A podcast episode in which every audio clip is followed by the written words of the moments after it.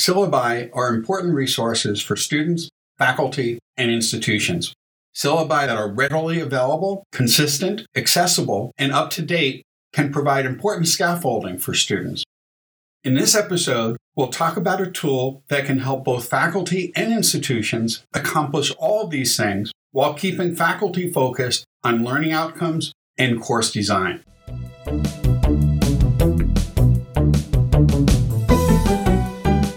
Thanks for joining us for Tea for Teaching, an informal discussion of innovative and effective practices in teaching and learning.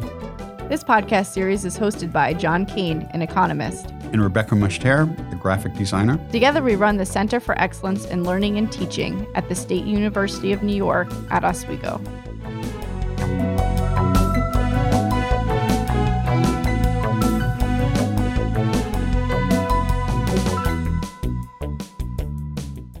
Today, our guest is Jeffrey Riman. Jeffrey is a coordinator of the Center for Excellence in Teaching at the Fashion Institute of Technology. He's also a consultant and educator at Parsons, the New School University. Jeffrey is the chair of the State University of New York's Faculty Advisory Council on Teaching and Technology. At FIT, the Fashion Institute of Technology, he is also the chair of the Faculty Senate Committee on Instructional Technology. Welcome back, Jeffrey. Nice to be back. Glad to have you. you make me sound so busy that I think I have to cancel, though. So we'll do this another time. I think you are just as busy as it sounds from what I know. And I'm very happy to set the time aside to be with you guys. This is a great topic. So thank you. Today's teas are Russian Caravan, Yorkshire Gold, and Jasmine Green Tea. We've invited you here to talk about the use of the Concourse Syllabus Management Platform that's been adopted at FIT. Could you tell us a little bit about this service? Yes, thanks. The product itself, and I like to preface whenever I talk about this product, or VoiceThread for that matter, is we're always looking to have choices in the products that we use. And it's really always a needs based issue. What do you want to do, and how are you going to get it done? In the case of Concourse, which is a product made by a company called Intellidemia, we knew that we had some challenges with the use of syllabi at FIT, and we wanted to find a way to manage them. In most cases, what we found were products that were distributing PDF files or text files, but they weren't truly interactive, living syllabi. And let me explain what that means. First of all, like many colleges, we have a very high percentage of part time faculty, which means that many of them only are in the college to teach their courses, which means that they are not necessarily exposed to the curricular process or all of the syllabi that represent the curriculum they're teaching. These syllabi tend to be handed down from semester to semester, in some cases, generation to generation.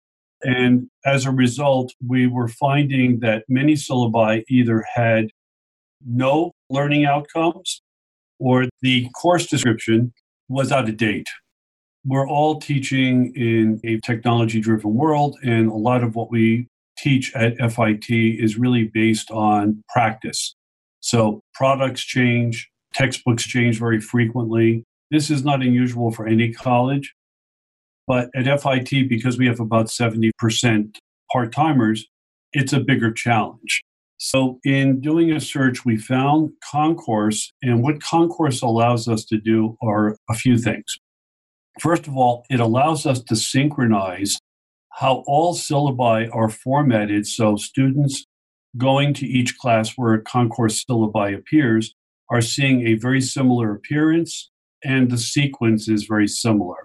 Now, I want to stress that it is editable, it allows for full academic freedom, except in certain areas where the college, and I'm talking about the Faculty Senate Curriculum Committee, and the faculty as a whole feels certain things should not be edited. For example, the course description and the learning outcomes that the course is predicated upon those should be uniform. So if all three of us are taking the same course from different instructors, we should not have different outcomes. And many faculty were taking it upon themselves with all sincerity to amend the outcomes to better fit their practice or to better fit the way they think the course should be taught. And this, by the way, was not just the part timers, the full timers too. In one department, I was pelted with tomatoes when they found out that they're no longer able to edit the outcomes. However, we need to put the students front and center in this situation. They sign up for a course and their friends are taking the same course. They should have certain unifying elements. So the synchronization of format, the format is fully digital, but you can make a very nice looking PDF. It is completely compliant for screen readers, font size, color contrast, and they have a VPAT that is easy to access that you can see basically their compliance levels, which have improved. And when you look at it, it's not like a beautiful piece of graphic design, but it has a pleasing appearance. So Many syllabi are in Times Roman, and people are editing Word documents where they don't know how to manage the formatting. The formatted syllabi allow you to input all the things you're allowed to input. And let me give you examples of what faculty will input. They'll input their own unique course policies, they'll input their absence policy. At FIT, we do not regulate the grading scale from course to course. So there are some people who have an A that starts at 94 and others have an A that starts at 95. Those things are permitted.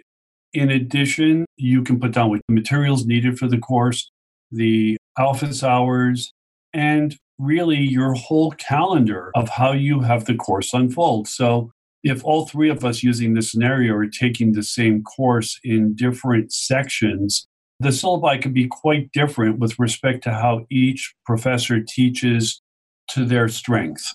But that does not mean that the pillars that support that course and the way assessment is achieved are unified. So, how do we do this? First of all, like many colleges in the SUNY network I can speak to, they use Banner. And Banner feeds will synchronize through the concourse product. So we actually input all of our learning outcomes and all of our course descriptions into feeds that are updated on a daily basis. So I'll explain how the feeds work a little bit more in a minute. But what that means, though, is everybody in each course is getting the same thing. Now, that is on a course level. When you look at an institution wide level, there are many policies and services that are available to everybody in the college. And we found that many syllabi either were out of date or did not even have them. So here's examples of things that will go into what we call school policies and resources. Where is the center that helps students with special needs? Where is the learning center, the tutoring center, advisement, counseling? Where is the policy on academic integrity? All of these things are put into a separate feed that's updated each semester so that they represent the current state of affairs. We're never more than 14 weeks out of date.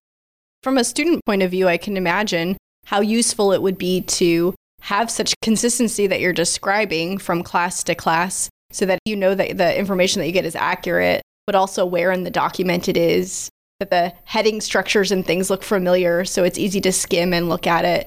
I don't think faculty always stop to think about that a student might have five classes, and for each class, it's almost like having five different employers where each place has its own set of policies and like this information is located here yes. and that information is located there.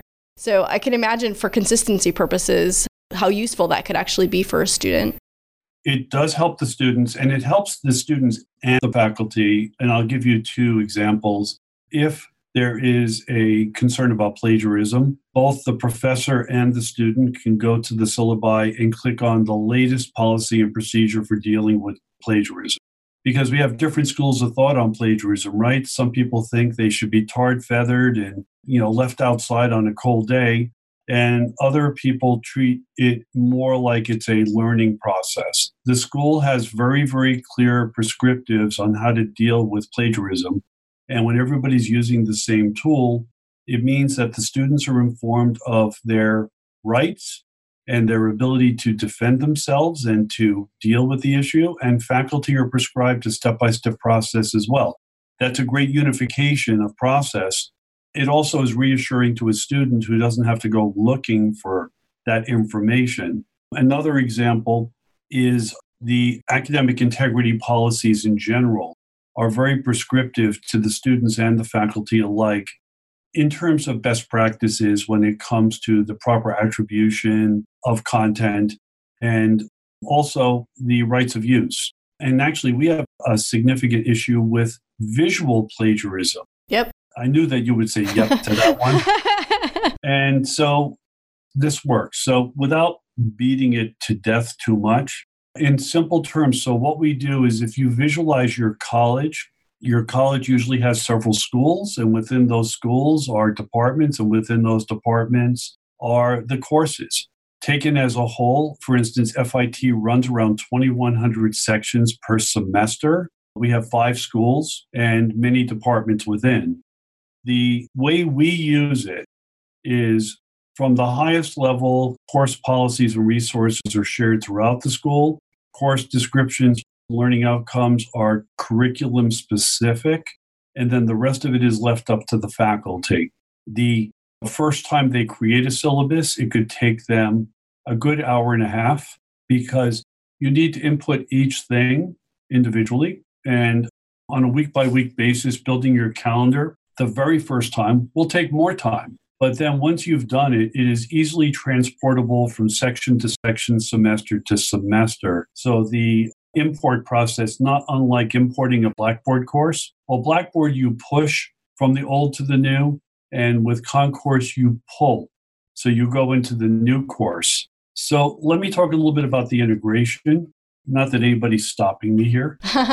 we are a Blackboard school, at least at the present time we are fully integrated with Blackboard. We use a product called API Adapter, which helps to manage the connection between Concourse and our banner system. And it's very simple. It's just like middleware. It's open source. It's easily used. On a larger scale, there might be a fee, but for our size college, it's not really a big deal.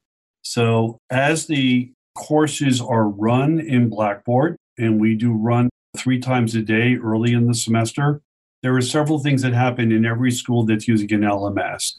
The teacher assignments are updated, the course sections are updated, and course shells are generated.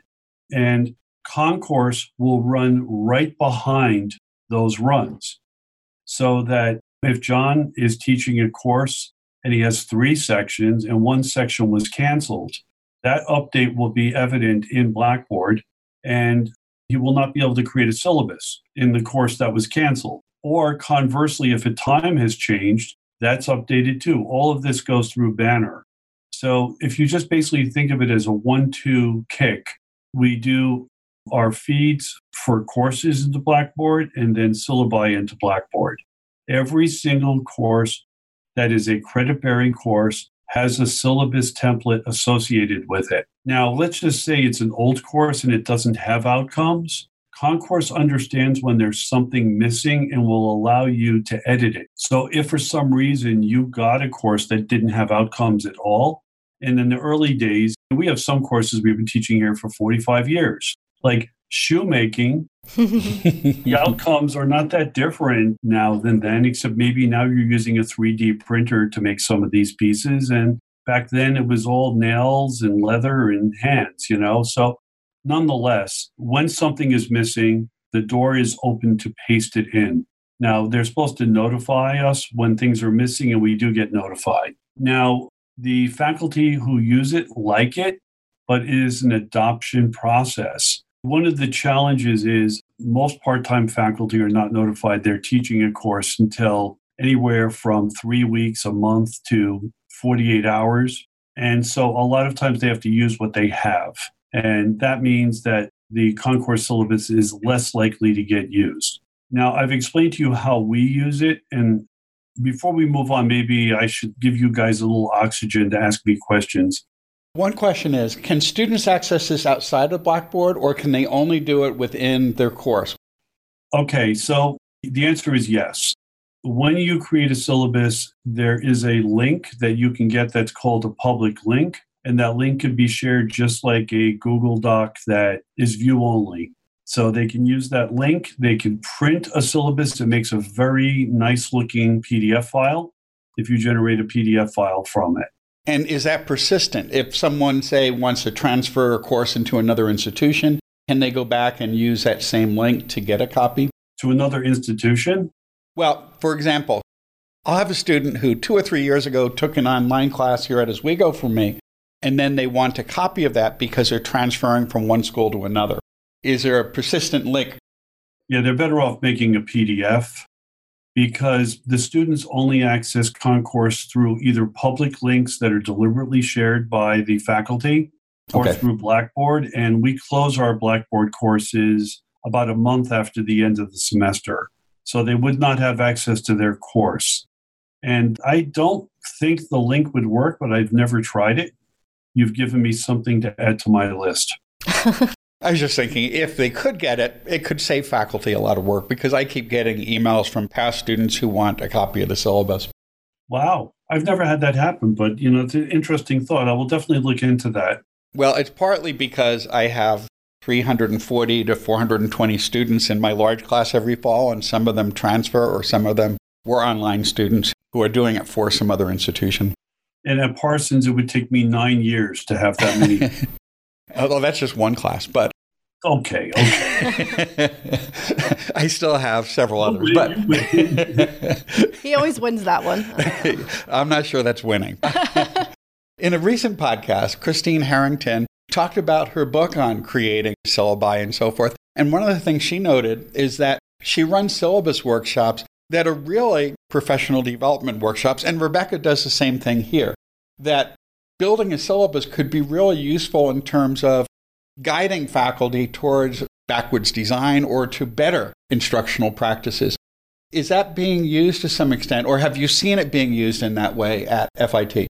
I personally, when I work with faculty for the first time, that's exactly what I talk to them about the process of building syllabi from different sources, meaning how you've historically taught the course, what your unique policies are, but the normal, natural constraint of abiding by what the curriculum committee approved.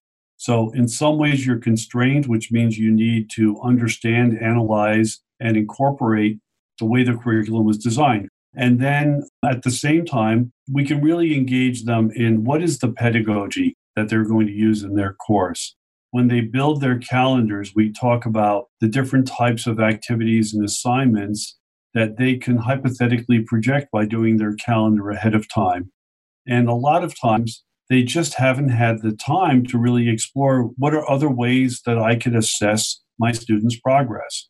So the syllabus process allows you to really re examine everything, kind of like when you clean out a closet and you put things back one at a time. I like that metaphor. Yeah, that's a good one. But that's what building syllabi is. And this product kind of requires that you do that. I can tell you there's other scenarios, though, that are being used. For example, some departments have course coordinators who coordinate all the faculty teaching that curriculum. And so the course coordinator will meet with the faculty as a whole and share their syllabi so that the other teachers can actually, if you will, harvest intelligence from them. And because they have a course coordinator, they can touch base as needed on what works, what doesn't work, and what they need. That's a side benefit. What are some of the other features that you don't use, and why not? One of the things that it is capable of doing is allowing a department chair or even a dean to audit all the syllabi, to view all the syllabi. So there's a management function there that allows you to, if in effect, take a look at what the syllabi look like that are going to these students. We don't do that at FIT. Some departments request or require that the syllabus be submitted each semester by a certain date, and others just coordinate and follow up with the faculty without that formality. So the concourse product allows you to audit and manage as much as is either permitted or accepted within your culture. At FIT, faculty really like to hold their syllabi close, and they are not all comfortable. And this reminds me of the argument at MIT when they went with opening all their syllabi, that there are still professors who will not permit that. And that's the same thing here. There are some people who said everybody can look at my syllabus, and others say no, and no is no. So the college does not take a very strong top down position on that.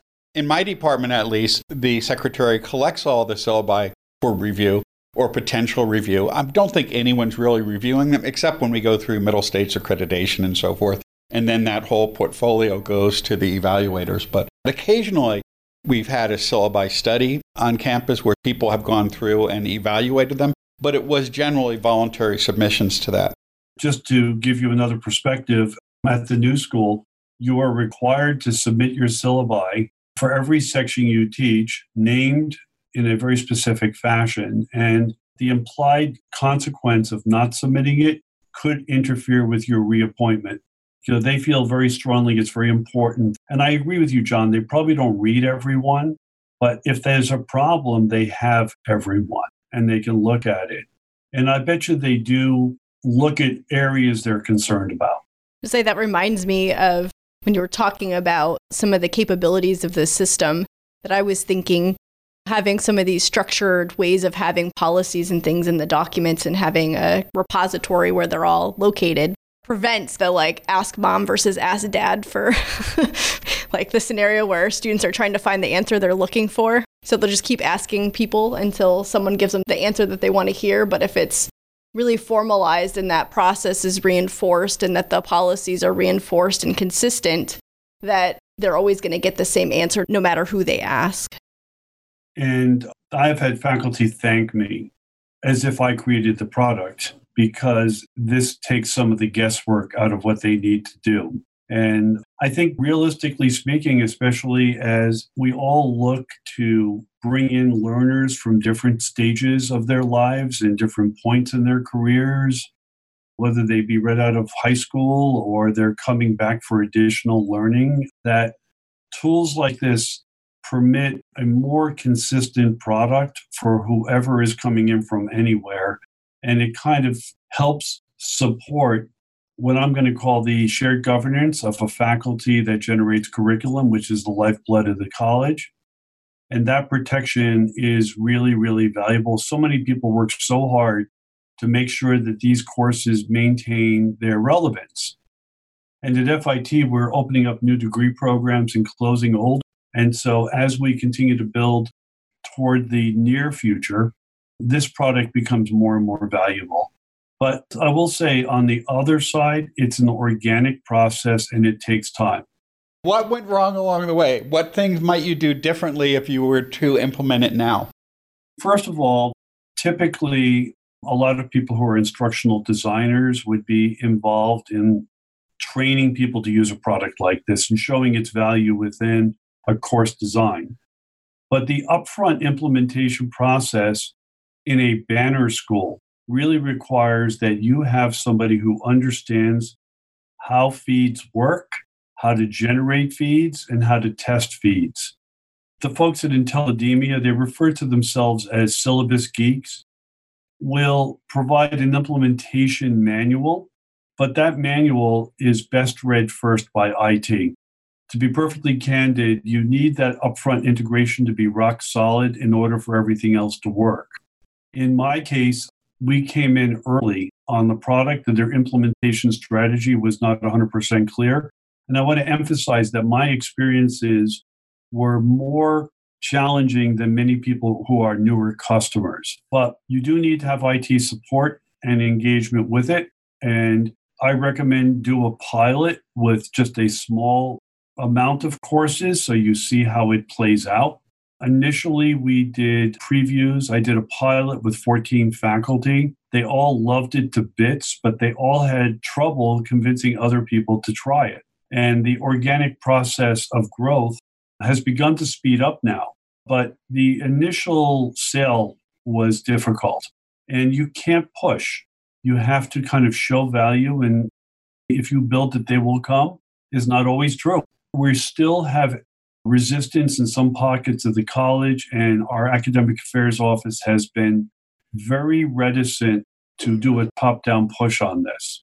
However, I will tell you that one of our business and technology departments that has a very high adoption rate, about 80% of the syllabi in that department, and that department has 1,200 students.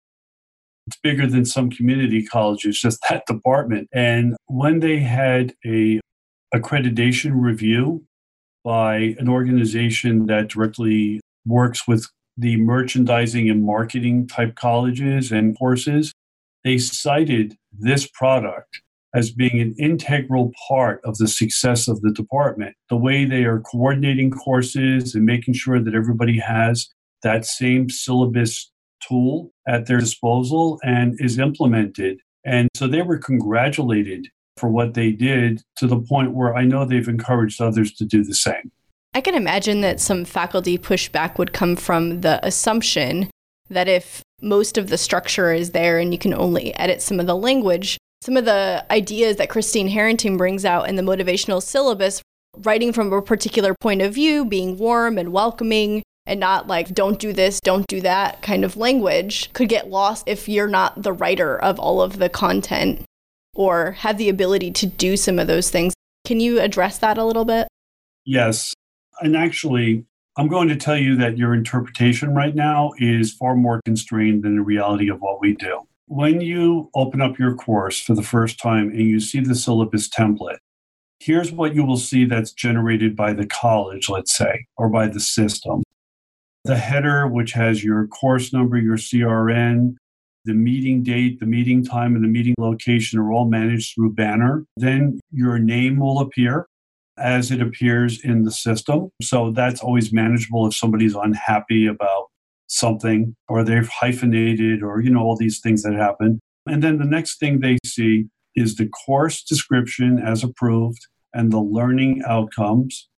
The only other part of the syllabus that is constrained are the institution's policies and resources. The faculty have complete freedom without any approval process to then add to the syllabus everything about their absence policies, their philosophy on teaching. Their calendar is completely written in their own voice.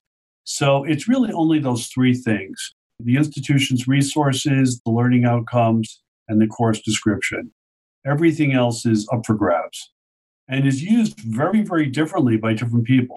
I can imagine I had the idea that that was probably the case, but I think a lot of times when we hear a system that's going to manage these things, red flags come up, and that's what the assumption is, and that mm-hmm. can prevent adoption. So thanks for making that more clear. Pretty much all colleges have fixed statements that have to be included in syllabi. We certainly have them. But I suspect if we looked at all the courses out there, we'd see some were five years old, some were 20 years old, and some might perhaps have never gotten in statements on disability access and so on. And, you know, as I'm sure Christine Harrington has stressed also, many teachers are not trained to be educators. They are practitioners. They are people who have been out in the world. They're bringing their world experience in, and then they're being asked to follow the structures of an educational institution. And so we're actually, by doing this, providing them with, let's call it the core skeletal needs that every syllabi should have. And let's be candid, many people take more than one course or one semester to improve their practice. So the better we equip them up front, the better start they get. Seems only fair that we scaffold for our faculty like we try to scaffold for our students. Yeah, we don't talk about that enough, do we? I remember the first time I taught as a part timer. I felt like I had great experience, but I went in and was talking to a bunch of 20 year olds. The only 20 year old I've been talking to lately was my own daughter, and that's not such a good conversation all the time. so, with your students, you learn over time that when you're working with employees versus students, there's similarities, but there's far greater differences, especially when it comes to motivation, risk taking, quality of work, and so on. So we need the freedom to learn and to grow and to help each other. The kumbaya moment we just had. Yeah, it feels very supportive and loving. Mm-hmm. How have students responded in general? I don't think we've really addressed that. Feedback I've heard is that the student reaction has been positive. Ironically, some faculty were thinking it was not advantageous for students to see the same format in different classes. But students actually recognize it makes it a lot easier for them to navigate. I'm going to make an analogy that I think works. I'm making a generalized statement here. Most faculty who use rubrics have far less problems with their students in terms of their perception of assessment because they know that the entire class is being graded with the same tool. And I think that when they know that all of their colleagues or their classmates, if you will, are getting a product that is also regulated in the fundamental basics, that that tells them that their teacher and their friend's teacher are dealing with the same basic tool set before they go in and exercise their freedom as educators. Does that make sense? Is that a good analogy? It does. Yeah, I think that's a good way to look at it. It also gives the perception that the faculty they're all at the same level or they all have expertise and they're all to be respected, mm-hmm. which can be really helpful. Students give great feedback. And especially when they're asked, I don't want to digress into it too much, but even in like in an open pedagogy situation where students are really generating content, it can be amazing how they can be so insightful as to the benefits. Maybe we don't always give them enough credit, but my interactions with students about the product have been it shouldn't be a big deal that this should be a no brainer. To them, it's kind of like, why is anybody not using it? And I don't want the IntelliDemia people to be too happy. Because there's always room for improvement. Is I want them to worry. Yeah, I want them to worry. And I want other people to make a product that competes with them too, because we shouldn't just have a singular product that functions in this level. However, the amount of work that IntelliDemia has done to make the plumbing work, I think is truly impressive. And it's kind of, and I've mentioned before VoiceThread, and you know, the three of us talked about VoiceThread some time ago.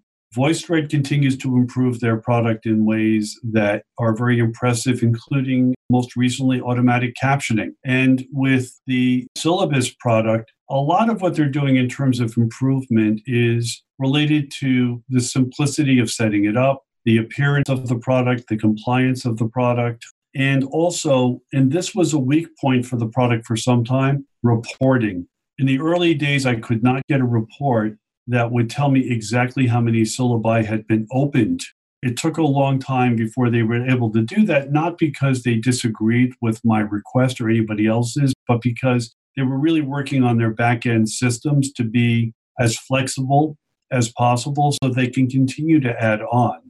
So, although we do not use the management tools, I'm going to call them, they continue to improve those as well so that if each of you were chairs of a department, you would be able to get an instant picture of how many syllabi are out there and you would be able to view them.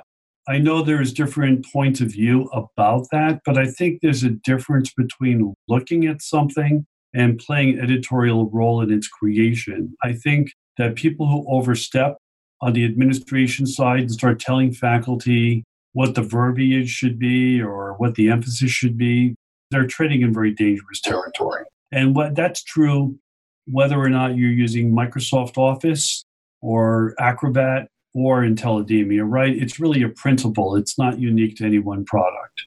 I do get reminders for sending in one of my syllabi every spring because I have the students develop some of the syllabus on the first day of class. So I just have to remind the secretary from my department that the syllabus will be coming as soon as we have a chance to finish putting it together. But again, that's not unique to this because even without the system, secretaries can be monitoring to make sure everyone has submitted their syllabus. But you know, there's a good scenario there, John, where even with this product, and by the way, I do this in my class. I have a conversation with them about how late is late and how many absences have an impact and what does an A mean and a B and so on. So even though they may not be able to alter exactly what we're doing in terms of what's required, they do get to change the verbiage on some of this stuff to fit what's real. And so if you are using IntelliDemia, you make those edits either in the classroom or that night. And that's the way everybody will see it the next time they go in. Right. You're working with a live link. Mm-hmm. One other thing some faculty actually use the syllabi as a living document of what the assignments are. In other words, they update the calendar daily to represent what's due each and every week. I do that. yeah, so there you go. You would love this for that reason then. So students know that they must go into Blackboard to view their syllabi or use the link that they've gotten to view it and not to depend on a static document. We always end the podcast with a question What are you doing next? As far as this topic is concerned, we're beginning to work with the Office of Academic Affairs, which we report up to, on having more workshops on the creation, editing, and strengthening of syllabi. And we're using that as a unifying message about actual course design as well. So if somebody is projecting how their syllabi will impact their students and then they link that or align it with the course design, it makes for a much more powerful subject as opposed to feeling that they're related but they're not connected. And we're trying to connect them. So that's really what's it's much more holistic than it is anything else. I will say this that anybody is welcome to contact me if they want more information. And i would then be willing to share with them an example of the syllabi for example so there you go well thanks so much for joining us jeffrey it's always a pleasure it is a pleasure. It's nice to see you both, and let's keep that tea going. yeah, mine is empty. I just have to say that I think that you guys do a great job. The series is so relevant, and I'm doing a commercial now for you, but it's from the heart that you guys are really performing a great service. And I just encourage anybody who's listening for the first time to go back and look at the incredible archive of content there that is all relevant. And frankly, none of it is older than what, about 18 months, John? I think so. I think our first significant podcast was November of 2017, the first week in November. That's right. And there's so many. I have found that it really enhances not only my teaching process, but it also helps me in terms of my work I do as a faculty developer. So thank you both for that. It's really great. It's been a lot of fun. Yeah, thank you for such kind words. And if you, you, want that full list, we do have a page for that now. It's teaforteaching.com slash episodes. Or just go to teaforteaching.com and click on, I think it's episodes, episodes mm-hmm. at the top. So you don't have to scroll through six or seven pages of descriptions now. Well, thank you again, Jeffrey. My pleasure. I look forward to seeing you guys again soon. Take care.